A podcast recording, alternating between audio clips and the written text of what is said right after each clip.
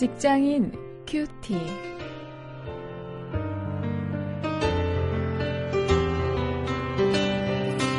안녕하십니까. 오늘도 여러분들과 함께 말씀 나눌 직장사역연구소의 원용일입니다.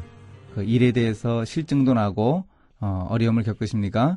어, 오늘 한번 일터의 어, 갈등에 대해서 요즘에 계속 이 문제를 생각하고 있는데 이 문제를 또 한번 함께 나누도록 하겠습니다. 어, 니헤미야 6장 10절부터 19절까지 말씀을 가지고 어, 협박에 직면했을 때 이런 제목으로 함께 말씀을 묵상하시겠습니다.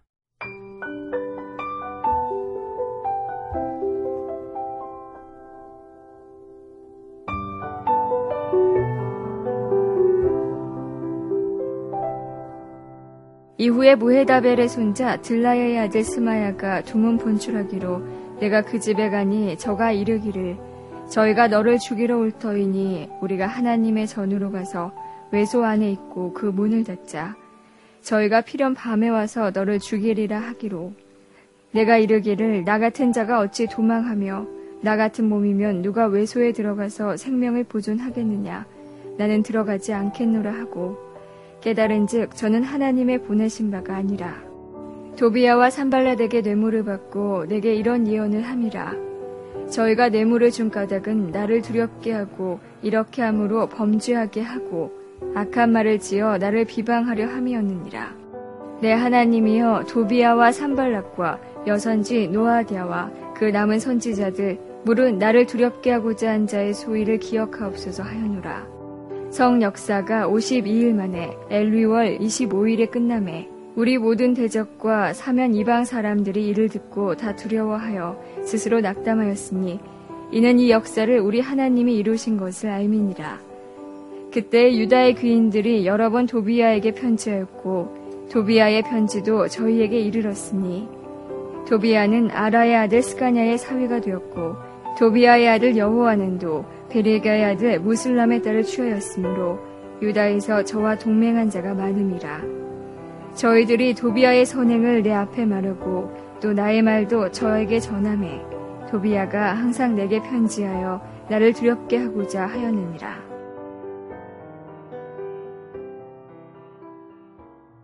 (10절부터 11절에) 보면 성벽 건축의 역사가 이제 거의 막바지에 다다랐을 그 무렵에 어, 니헤미야의 반대자들은 이제 또 새로운 흉계를 꾸몄습니다. 스마야라고 하는 그 내부 사람을 통해서 니헤미야를 죽이겠다는 협박을 했습니다. 이 스마야는 선지자였습니다.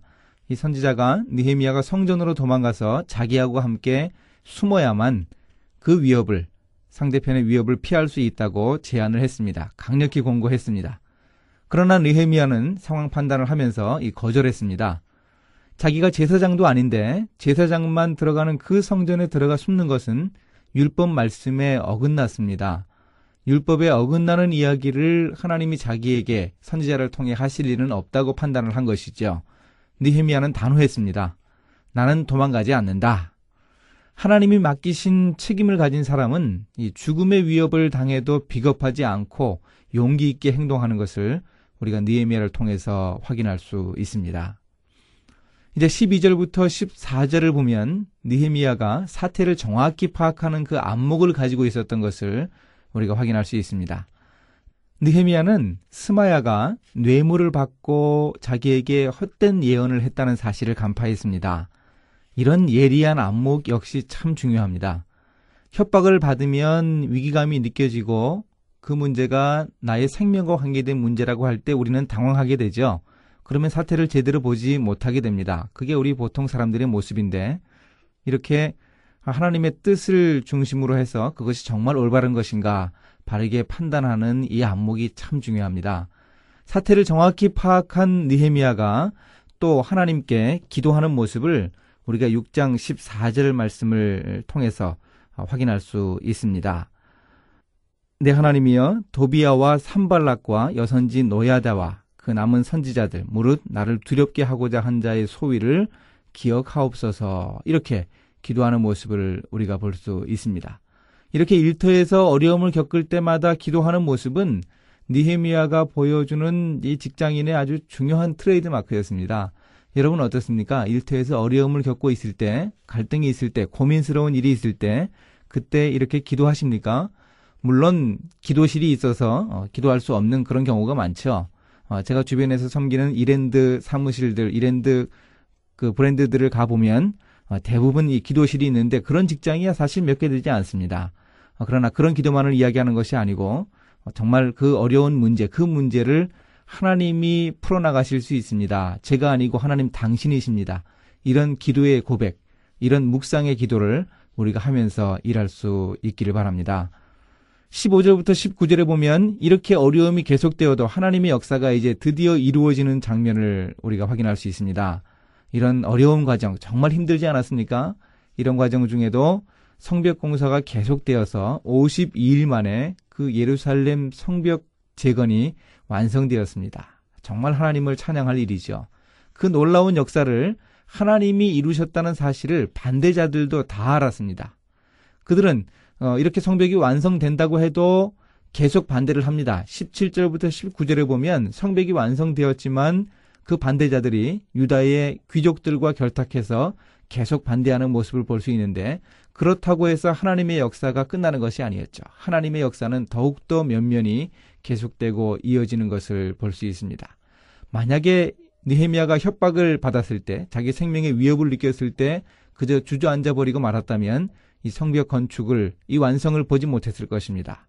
이런 협박에 직면했을 때 이런 고민스러운 상황에 처했을 때 사태를 정확하게 파악하고 하나님께 기도하면서 문제를 해결하는 이 느헤미야의 모습을 오늘 본문을 통해서 우리가 확인할 수 있기를 바랍니다.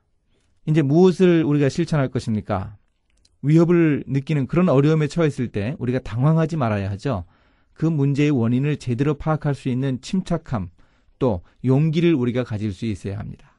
함께 기도하십니다. 하나님, 느헤미야가 겪었던 어려움이 오늘 우리의 일터에도 있습니다. 동료들이 어떤 다른 목적으로 팀웍을 깨고 자기의 이익을 취할 수도 있습니다. 이런 문제에 부딪혔을 때 지혜롭고 강한 어, 그런 용기를 가지고 문제를 대처할 수 있도록 인도해 주시옵소서. 예수님의 이름으로 기도했습니다. 아멘.